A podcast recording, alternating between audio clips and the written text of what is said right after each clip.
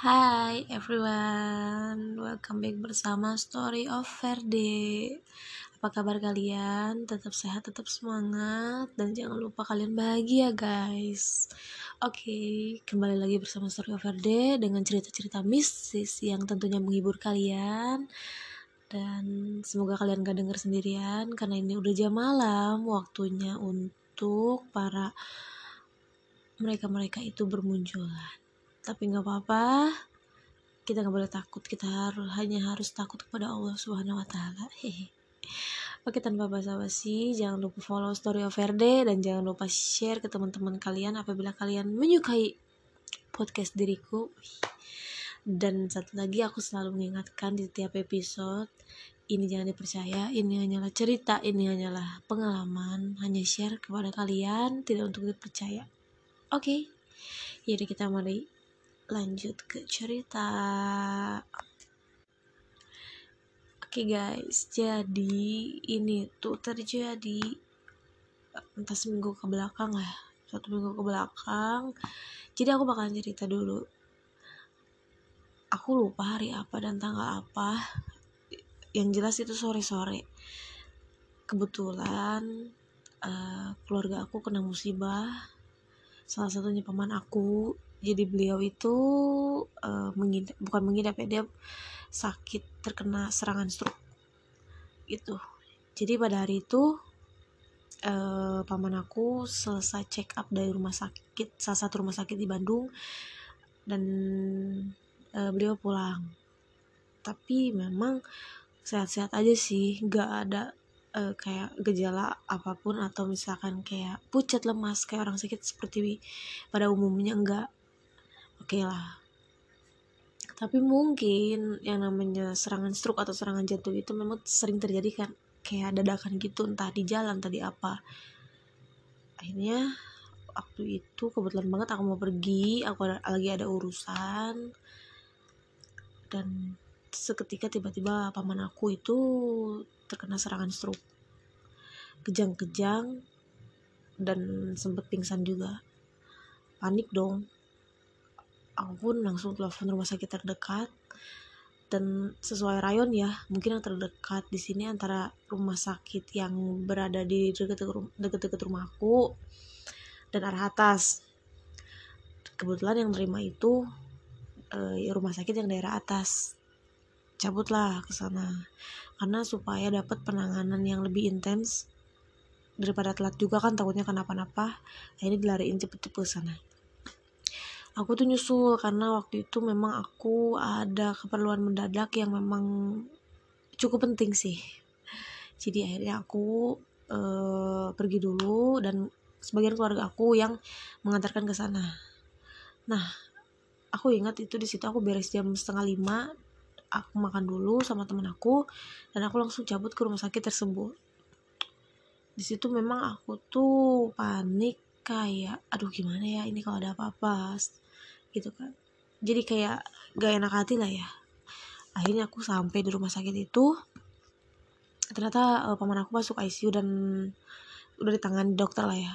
Di situ aku udah plong banget alhamdulillah. Ya mudah-mudahan eh, nggak uh, kenapa-napa cepet pulang aman lah gitu. Dan ternyata uh, paman aku harus dirawat untuk mungkin apa ya biar ketahuan aja ini penyebabnya kenapa. Atau biar uh, paman akunya baik-baik aja gitu pas pulang ke rumah. Ini dirawat uh, itu dokter itu menyarankan untuk satu minggu. Akhirnya paman aku dirawat gitu kan. Nah karena kejadian waktu itu dadakan otomatis kan nggak bawa apa-apa baju segala macem entah selimut atau keperluan lainnya pun gak dibawa akhirnya aku balik tuh balik ke rumah untuk mengambil keperluan yang paman aku butuhkan. Karena kasihan ya orang sakit. Dan mengharuskan aku balik lagi ke rumah sakit. Nah aku itu untungnya ditemenin sama teman aku. Thank you ya teman aku Hani. Pokoknya kamu the best. Dia tuh nganter-nganter aku dari pagi sampai siang sampai malam tuh. Akhirnya aku balik lagi ke rumah sakit tuh mengantarkan barang-barang yang dibutuhkan. Set ke sana. Itu aku masih ingat sorry. Pu pukul berapa ya? Jam 8 deh. Eh nggak jam 8 habis maghrib ya habis isa aku sampai sana dan uh, aku nyari-nyari ruangannya. Aku tanya ke staff setempat ruangan ini di mana. Akhirnya dia uh, nunjukin oh di lantai dua. Memang yang namanya rumah sakit memang selalu sunyi ya say walaupun ramai banyak kayak pasien atau keluarga pasien dokter segala macam tapi memang tetap aja kayak serasa apa ya segimanapun banyak orang tapi tetap sepi gitu. Tetap gimana ya? Ya gitu deh pokoknya. Jalan tuh aku jalan sama temen aku jalan biasa ngobrol dan memang di situ tuh udah uh, apa ya memang ngerasa udah beda aja. Cuman aku kayak ya udahlah memang namanya tempatnya gitu ya. Jadi it's okay no problem gitu nggak apa-apa. Karena aku juga buru-buru juga. Ini aku nggak terlalu menghiraukan. Nah eh beres tuh udah beres segala macam akhirnya aku pulang sama temen aku. Itu tuh jam 10 malam. Dan pada saat kita keluar ruangan uh, tempat paman aku dirawat emang itu udah sepi banget. Dan mungkin yang besuk pun udah nggak ada ya. Ini aku lanjut jalan untuk jalan keluar. Dan temen aku di situ udah kayak dia mungkin risih atau misalkan gak nyaman ya. Aku pun sama cuman aku nggak berani bilang kayak eh udahlah. Selama masih nggak ada apa-apa masih aman kita lanjut aja nggak apa-apa. Kan jadi kalau ada apa-apa tinggal teriak ya nggak sih dan aku di situ mikir kayak ah masih ada penjaganya nggak akan ada apa-apa gitu. Tapi ya namanya makhluk seperti itu ya.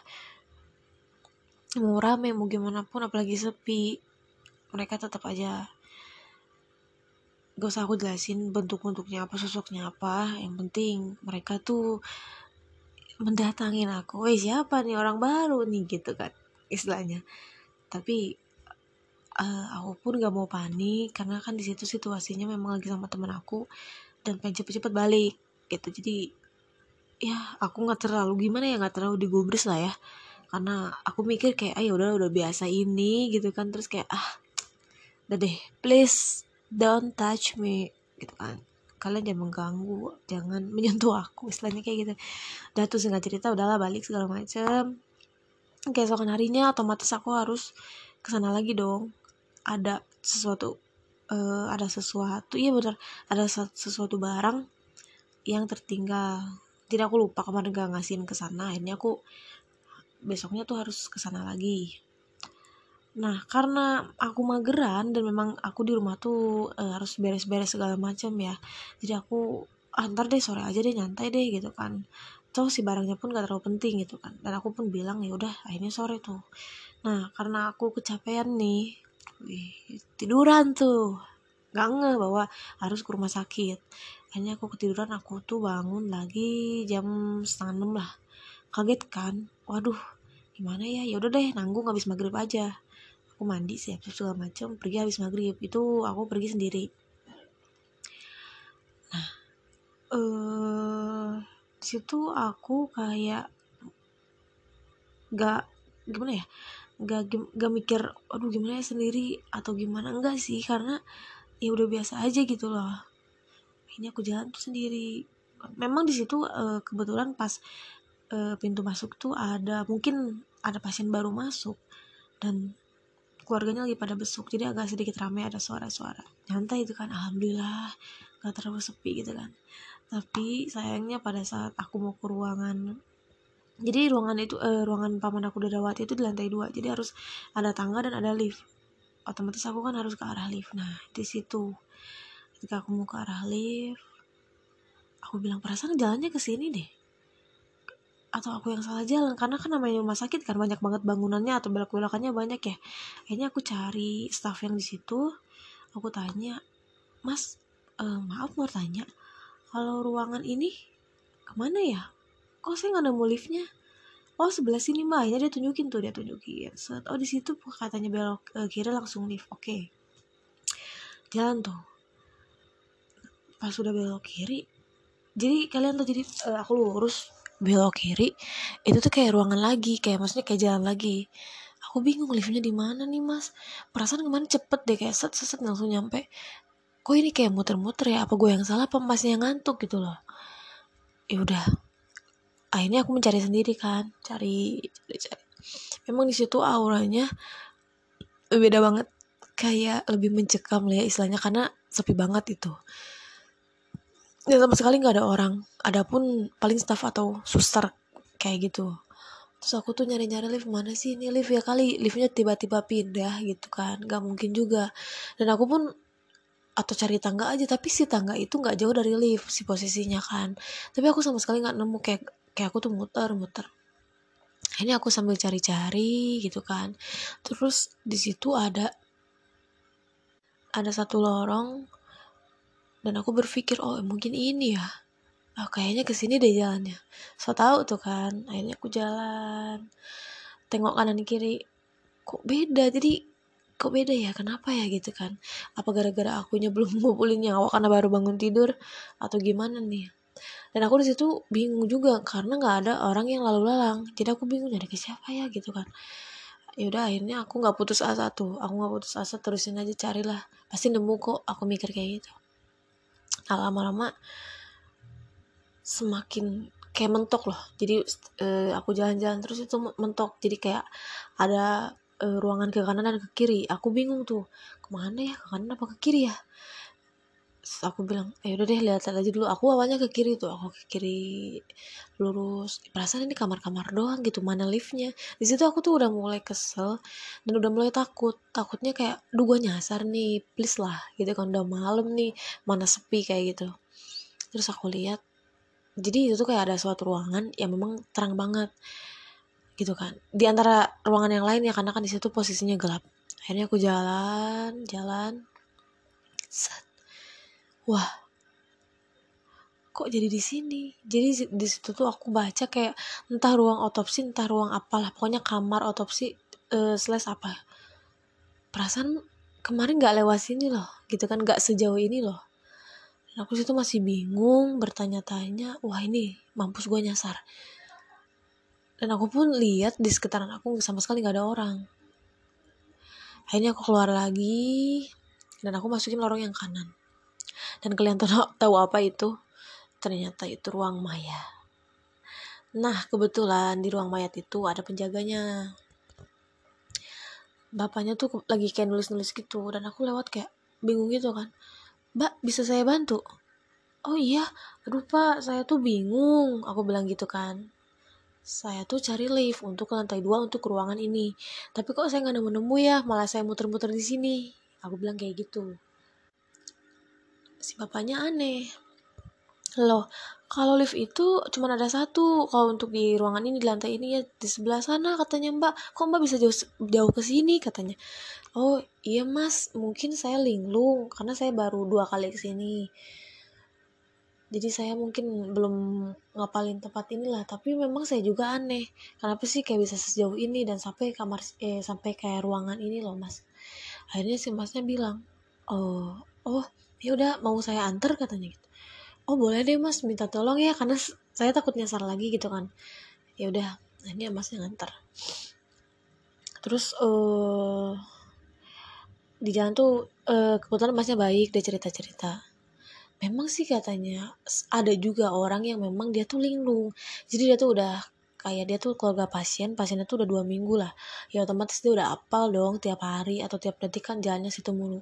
Nah suatu saat dia tuh kayak bingung bingung gitu kayak posisinya di posisi aku. Kayak dia nyari nyari ruangannya tapi kok nggak nemu nemu malah, malah muter dan pas banget posisinya ke ruangan itu antara ruang otopsi dan ruang mayat gitu. Dan aku situ bilang oh iya. Terus aku balik nanya dong sama masnya mas udah lama ya kerja di sini? Iya udah lima tahun lah katanya gitu oh gitu. Terus gimana mas? Kayak takut nggak? Ya gimana ya mbak? Katanya demi saya dapat uang lah ya.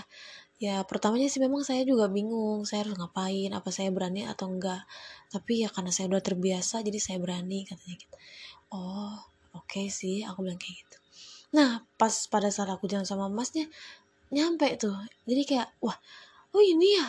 Iya ini mbak katanya aduh astagfirullah mungkin saya yang nggak fokus ya mas aku bilang gitu. Ya udah akhirnya masnya pergi aku naik lah ke lift.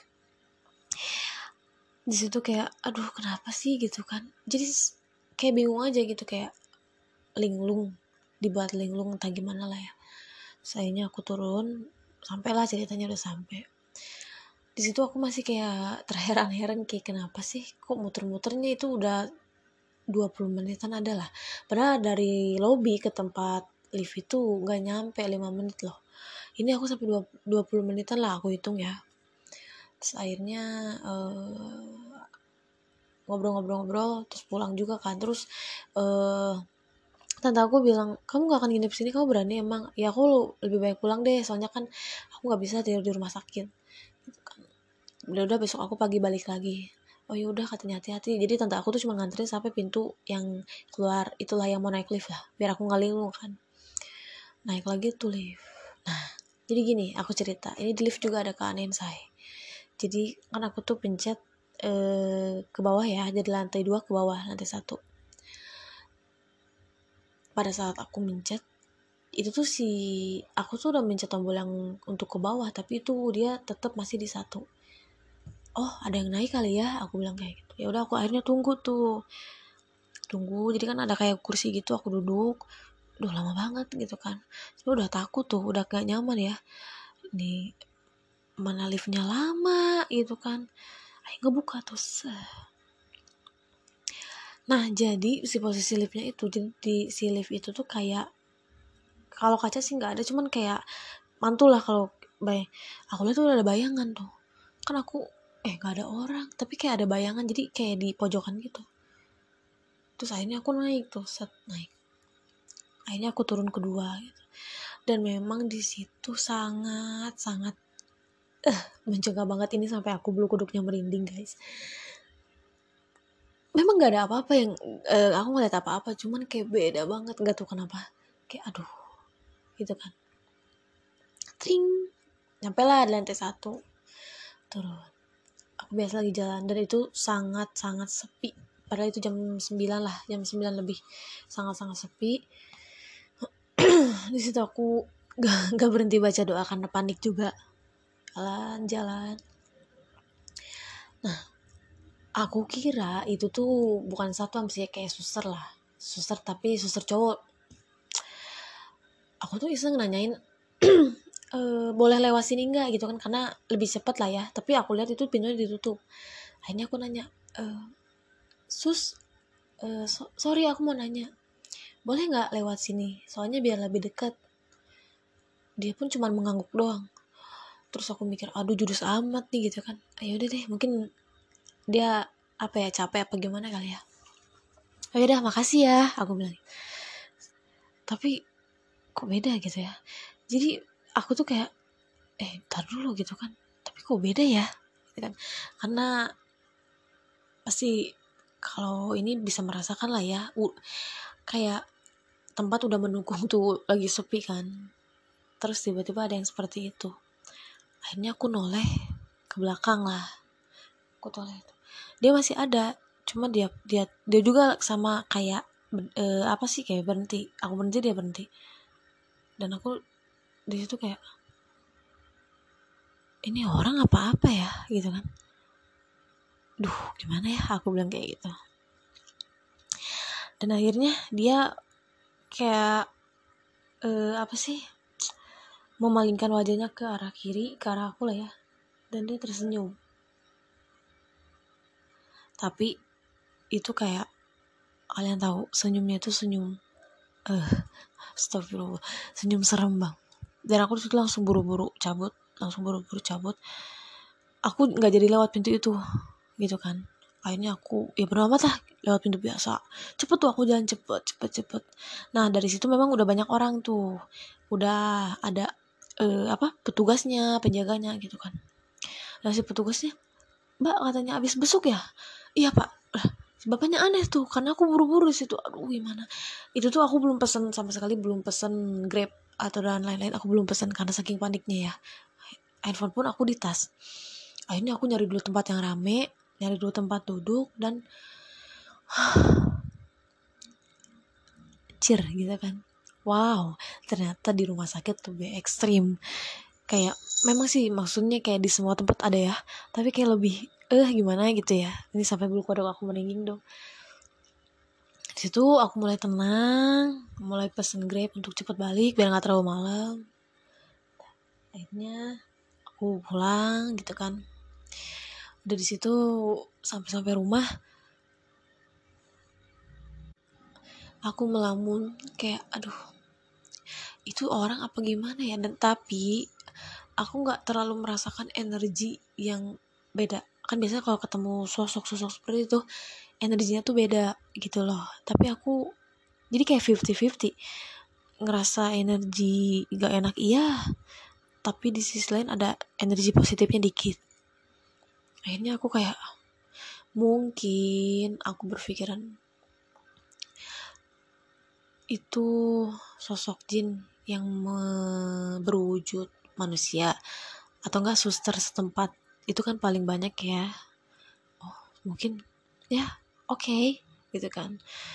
Yang penting kalau aku sih nggak ganggu atau nggak sampai gimana ya guys.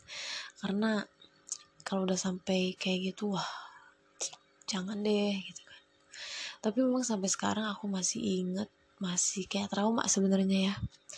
Dan dari situ tuh aku nggak pergi ke rumah sakit selama tiga hari. Kayak aku lebih baik di rumah dan yang jaga yang lain gitu.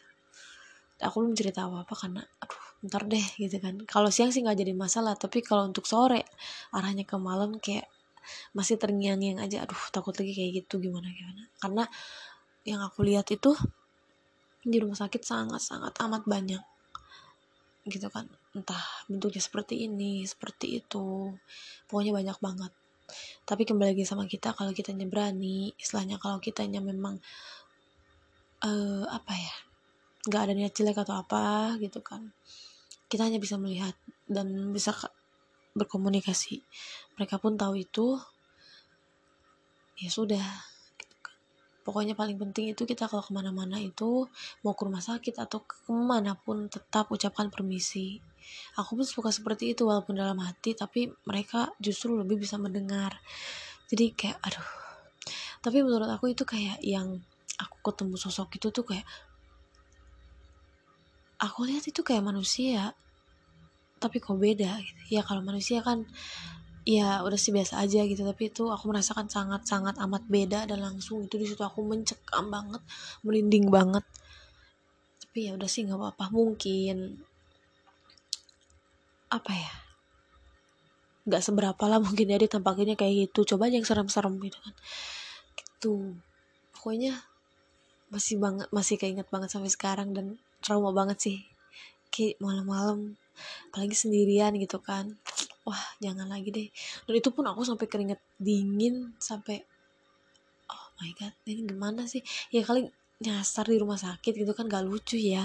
Mau teriak pun eh, gila loh gitu kan gitu padahal itu rumah sakit maksud eh, maksudnya nggak terlalu gede sih. Kalau untuk ini maksudnya nggak sampai uh, apa luas banget. Enggak sih menurut aku. Cuman karena banyak sekatannya banyak belok-belokannya itu loh. Gitu. Gak kebayang gak sih kalau rumah sakitnya luas banget. Dan gue tuh nyasar di situ. Wah mampus. Nangis. Udah pipis di celana deh kayaknya. Sudah tidak tahan lagi saya menyerah. Seperti itu jadi itu cerita aku kemarin di rumah sakit dan apa ya sampai sekarang pun kadang sering terbayang sosok itu. Kayak aduh kok tiba-tiba kebayang? Dan aku pun ini sendiri merinding. Gak apa-apa tenang gitu kan. Ini hanya bercerita hanya share pengalaman ke kalian seperti itu. Pokoknya ya seperti yang aku bilang di episode sebelumnya bertemu sosok seperti itu tuh ada suka dan dukanya. Ada apa ya istilahnya ada kesan tersendiri gitu. Kalau takut sih ya semua orang juga takut manusiawi. Serem iya ngeri iya. Tapi kayak ada wah anjir gitu kan. Sampai kayak gini gini gini. Banyak sih suka dukanya. Kayak gitu guys. Nah ya apa ya? Sebenarnya kalau aku pribadi ya siap gak siap sih ketika aku ke tempat baru atau ke tempat lama bertemu atau melihat sosok yang baru itu memang gimana ya kalau aku pribadi? Karena aku orangnya cuek ya.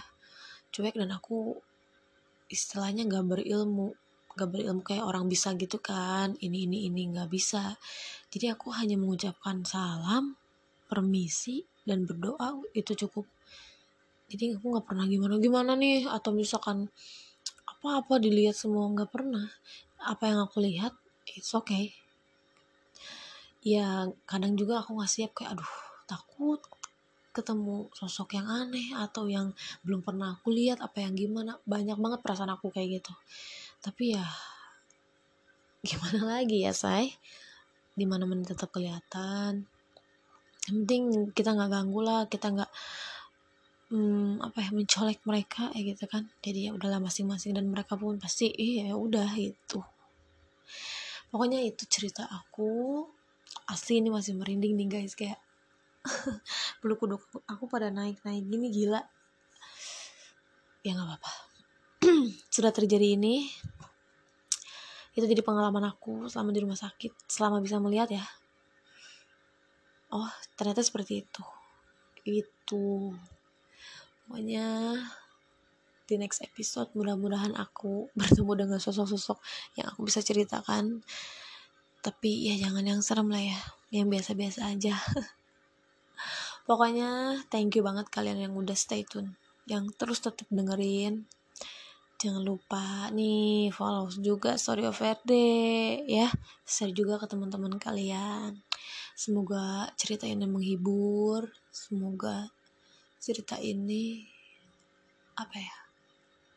Hmm, ya gitulah pokoknya. Semoga terhibur aja lah ya. Udah nggak usah banyak bacot kayak gitu guys. Oke selamat malam. Selamat tidur teman-teman selamat beristirahat. Besok aktivitas besok kerja lagi say. Cari duit lagi say. Semangat. Dan jangan lupa bahagia. Oke. Okay. gue Verde thank you. Ah